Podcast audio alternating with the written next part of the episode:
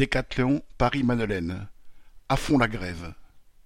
Chez Décathlon, comme dans beaucoup d'autres entreprises, les conditions de travail deviennent de plus en plus dures.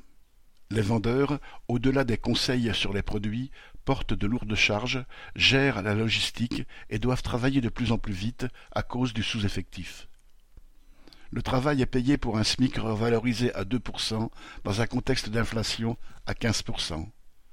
Pendant ce temps, l'entreprise, qui appartient au groupe Mulliez, a enregistré des bénéfices records en 2022, 923 millions d'euros.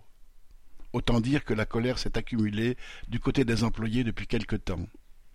Une petite équipe de salariés s'est mobilisée pour exprimer leur mécontentement des conditions de travail et de la réforme des retraites, et ils se sont convaincus de faire grève sur leur site. Confrontés à l'absence de tradition de grève, ils se sont adressés aux autres pour qu'ils arrêtent le travail avec eux pendant la journée d'appel à la mobilisation. Par les tracts, les discussions dans les vestiaires ou dans les rayons, ils se sont collectivement préparés à la grève et à mettre en avant leurs revendications. Un piquet a été mis en place devant le magasin à l'heure de la pause des non-grévistes pour discuter ensemble, écrire des pancartes et partir collectivement en manifestation.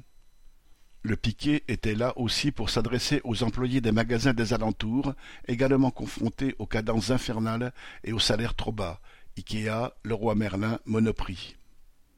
La grève s'est ainsi étendue. Au total, depuis le 7 mars, 37 employés se sont mis en grève sur 125, alors qu'il n'y avait jamais eu plus de 2 grévistes sur le site ces dernières années. Encouragés par les grèves dans le reste du pays et les manifestations massives qui ont lieu depuis plusieurs mois, les vendeurs, d'une moyenne d'âge de 22 ans, ont appris à s'organiser, à discuter et à lutter ensemble pour leurs conditions de travail et de vie. C'est une expérience précieuse. Correspondant Hello.